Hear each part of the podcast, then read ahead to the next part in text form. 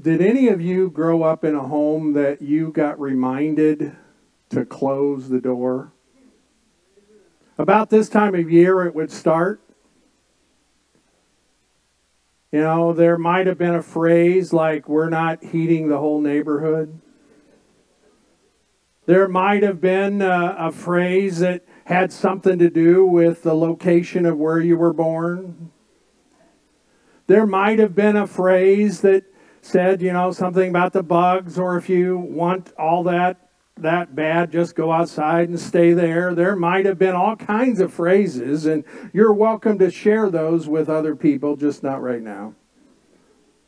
But this morning, what we're looking at is the fact that it's time to open the door.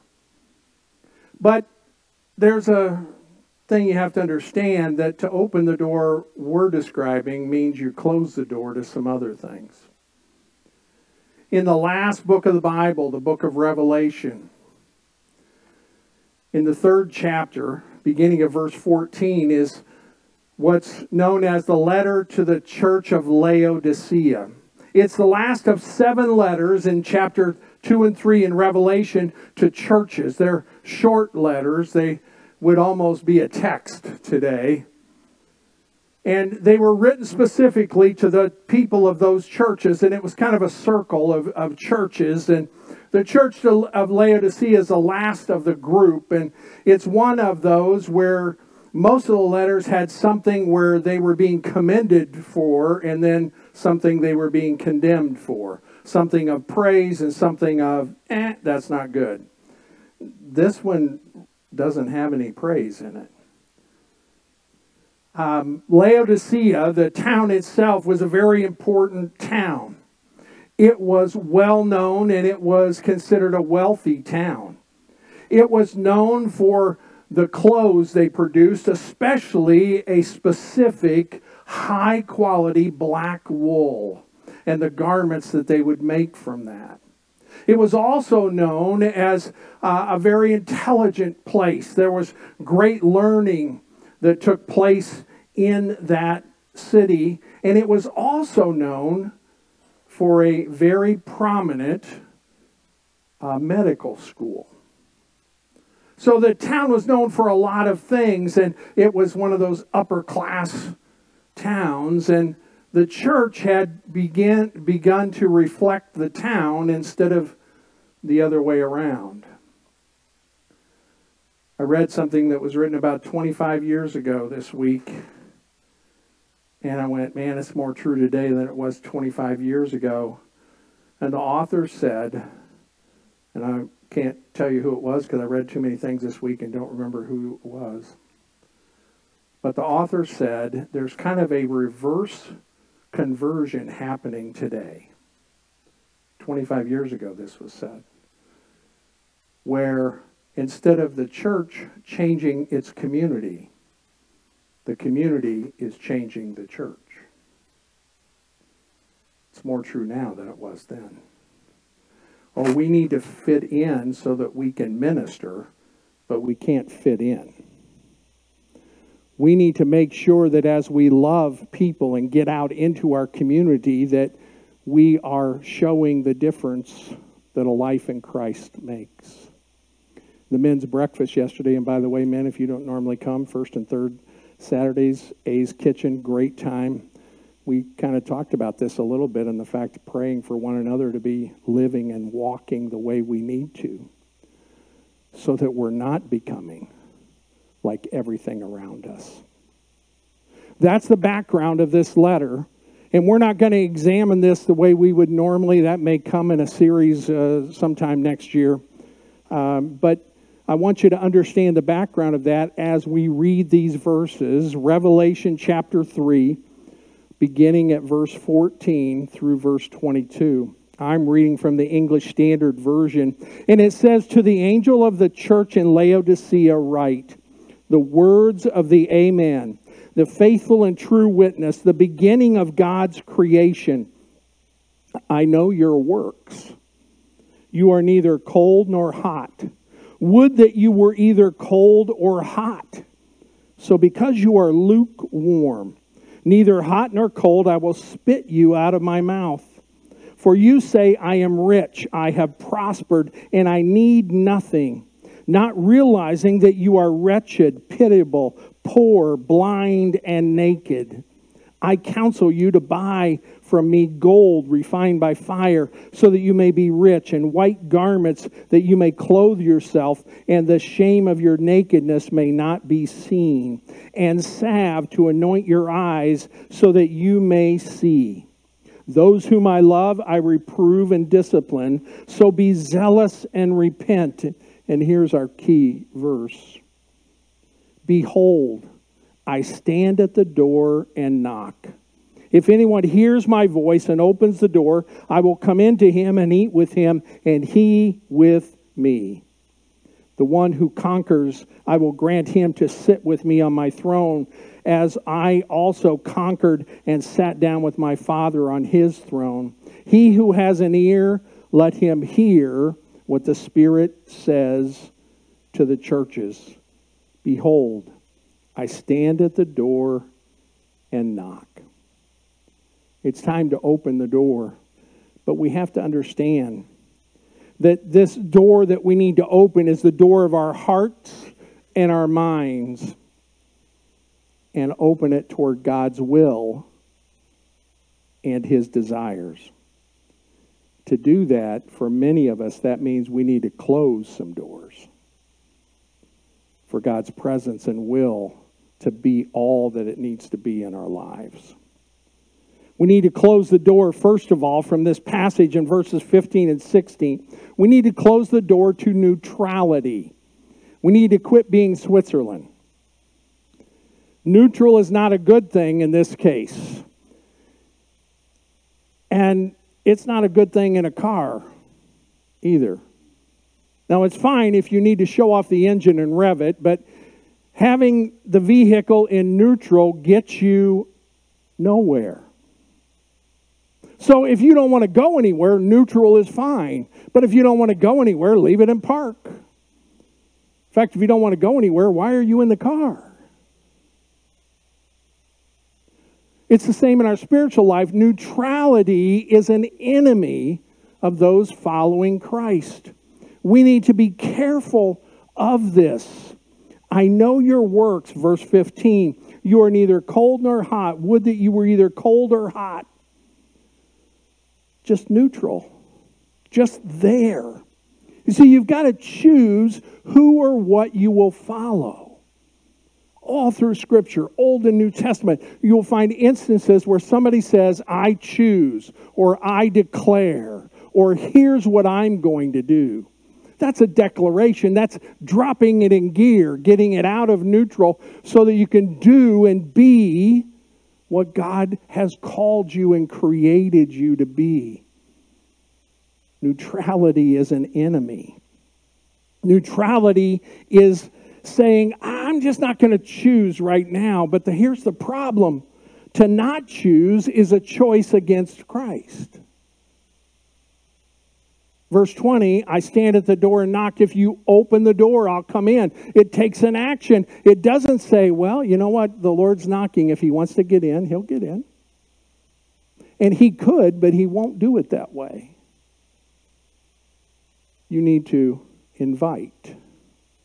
You need to open the door. But you've got to close it to this idea of neutrality, and that has crept into the church way too much. You see, this position of neutrality has absolutely no impact. Having the car in neutral won't win you any races. It won't get you to where you want to go. It has no impact. And the same thing is true spiritually. It'll have no impact on anyone, let alone allowing you to make a difference in your community or your family. Neutrality is harmful because it does nothing and we have not been called to do nothing. We have been called at times to wait, but in that waiting, we're instructed to be listening to Him, we're instructed to be meditating on Him, we're instructed to be praying. That's not nothing, that's not neutral.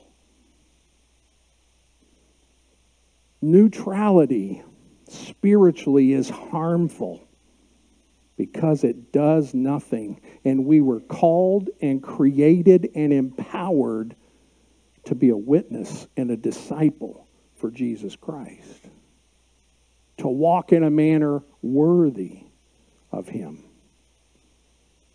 We got to close the door to neutrality. Secondly, we need to close the door to self sufficiency. This one flies in the face of the culture in the United States, right? We teach our kids to be self sufficient. And to a point, that's true. Otherwise, they'll be in your basement forever.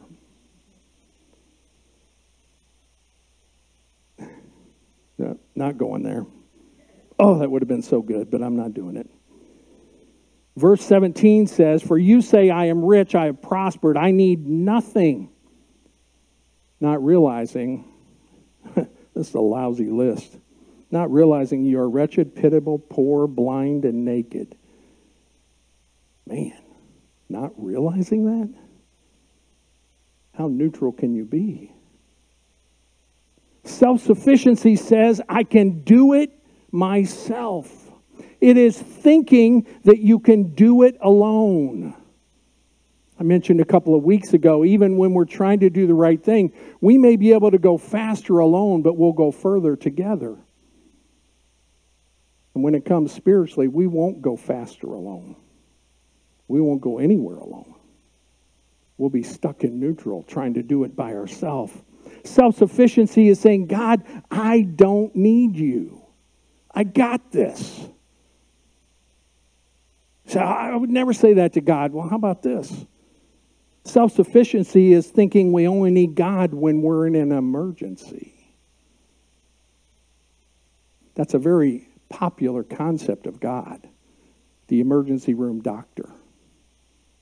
Vital, necessary. You're glad he's there, but you only go when there is an emergency. How often do we do that spiritually? When we're in a crisis, Lord help me. When things are seeming to go okay, we're neutral toward Him instead of depending on Him. Self sufficiency is the enemy of following Christ. It's the enemy of walking in the way that we should walk and doing what we've been called to do. So, what about opening the door? I love verse 20. In fact, uh, I was reading this week that some commentators said this might be the most beautiful verse in all of Scripture. I had never thought of it that way. But as I read it over and over this week, I decided they might be right. Now, I think it's on equal footing with John 3:16 and a couple of others. But listen to that verse again. Behold, in other words, wake up. I stand at the door and knock. If anyone hears my voice and opens the door, I will come into him and eat with him and he with me. The image that I get out of that is that God is not standing at your heart's door. He's standing there, letting you know He's there. He's not about to break the door down because He needs to know that you're accepting Him the famous painting of Jesus standing at the door and knocking that you may have seen. If you look closely at that picture, there is no handle or latch on the outside of the door where Jesus is. The latch is on the inside. He's knocking. Can I come in? He said, Well, he's God. He can do what he wants. That's right. And what he wants to do is be invited in. He wants to know it's our choice not Him forcing it upon us. We need to open the door, number one, to God's provisions. His provisions have been tested and tried. I don't know about you, but anytime I go to a doctor, which, by the way, let me just get a pet peeve out of the way. I heard oh dear and it wasn't from my wife. That's not good. one of the things that annoys me when I go to doctors now is when they start the statement with, well, at your age, a couple amens on that one. And those of you younger are laughing, your day's coming. One of the things that when I go to the doctor and they're suggesting something, uh, whether it's some rehab I should do or some medicine I should take or some contraption that I need, one of my things I want to know is has anybody else used this yet? In other words, has it been tested? I mean, on real breathing people? Not just in a lab? Has it been tried? Did it work? Here's the beauty of God's provisions they have been tested a long time, they have been tried, and they are true. They have proven to be true. Verse 18 he says, I counsel you to buy from me gold refined by fire. Gold that you want is gold that has gone through the fire, has gone through the heat, and it has burned off the impurities. It has burned off the stuff that will weaken it if they aren't removed. He says, You can get this from me. What I'm giving you is pure. What I'm giving you is true. What I'm giving you is guaranteed. We need to open the door to God's provisions, tested and tried, proven to be true. And here's the part we struggle with the most God's provisions are all you need. Whoa, we struggle with that one, don't we? Now, notice I didn't say they're all you want but they're all you need. And my prayer is to get more and more to where I think that all I want is all he thinks I need.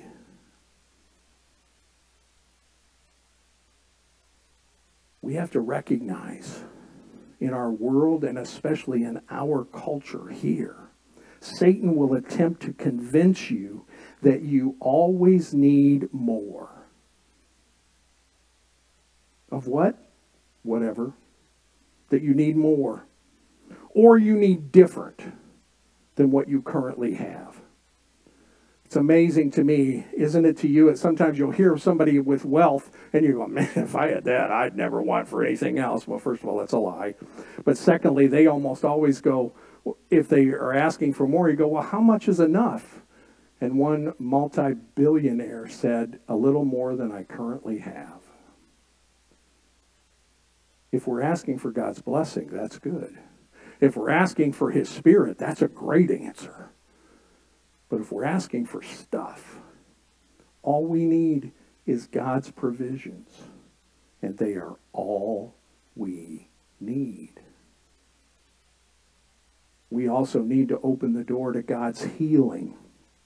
Verse 18 goes on and says, that the gold refined by fire so you may be rich and white garments so that you may clothe yourself and the shame of your nakedness may not be seen and salve to anoint your eyes so that you may see. Written to the people in laodicea that meant even more because that famous medical school was also known for a special and almost miraculous in that day eye salve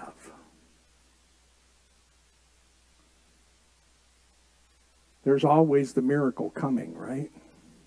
There's always that next thing that we are hoping for. But what we need is God's healing, and that's according to His timing and His will. I don't understand it many times. I don't understand the timing. He doesn't consult me about that. I think he should when it involves me and mine. But it's a, his timing, not mine. And it's his will, not mine. I got asked yesterday, how do you explain the things we pray for that don't seem to be happening? And I, I don't have an answer for that. And I gave the typical answer when I get to heaven, that's what I'm going to ask God, but I won't because when I get to heaven, what, what do I care at that point? It's going to be so wonderful, it's not going to matter. And not only that, sometimes what we are praying for isn't the best. Some of the greatest prayers God has answered for me, for me are the ones he didn't answer when I was able to look at it later. No, I don't understand why some get disease and others don't. No, I don't understand why some die early and some don't. I, I don't I I don't have a clue other than I trust him. I don't like it, but I trust him because he has never failed yet. It doesn't mean we don't hurt in the now. It doesn't mean we don't wish still for that to be different. But we trust him, his healing for his purposes. We also need to open the door to God's guidance to be led by him. Verse 19, those whom I love, I reprove and discipline. So be zealous and repent. God's guidance involves discipline. And man, we love that word if we're given it. We hate it if we're receiving it. It involves discipline. God's guidance, but His way is still the best way, and we need to keep praying for it. We need to be tuned in to His GPS. Now, one of the one of the flaws with GPS systems is it'll get you somewhere, you just don't know how you got there. So you can't tell somebody how you got there other than to go. I'm not saying that's wrong. You just need to understand it, you got there. You just don't know where you are or how you got there. Sometimes that's like following God, where He says turn left. You go, that doesn't make sense. Just turn left. This is the better route. You have that on your GPS where it'll sometimes say correction. I don't mean when you make a wrong turn, that says rerouting. I mean when it says better route available something's up here you can't see, but we've been told about it, so it's better if you take this route than this route. God does that to us all the time if we'll listen and open the door to His guidance. We can save ourselves a lot of heartache. We can save ourselves time, though that's not of utmost importance. Accepting God's guidance also means you may need to repent before you can receive His guidance. Repent is not a word that's popular today, but it's necessary. Repent is not the same as I'm sorry. Repent is a turning away from one to something else. Turning away from what we shouldn't be to what we should be. Repentance generally hurts. Saying I'm sorry you may think it hurts, but not near as much as repentance. Because saying I'm sorry doesn't mean I have to change anything. I just said I'm sorry. Any of you ever have to deal with this as parents with kids trying to force them to say they're sorry? And have a kid who thought they could outsmart it? Instead of saying, I'm sorry, they just said sorry.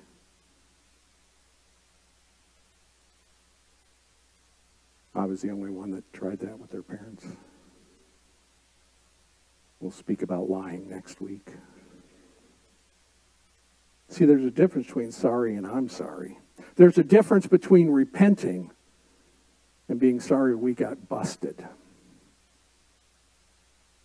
We need to open the door for his guidance, which may involve repentance. Here's the beauty, though the last thing you need to open the door for is God's promise of salvation and life.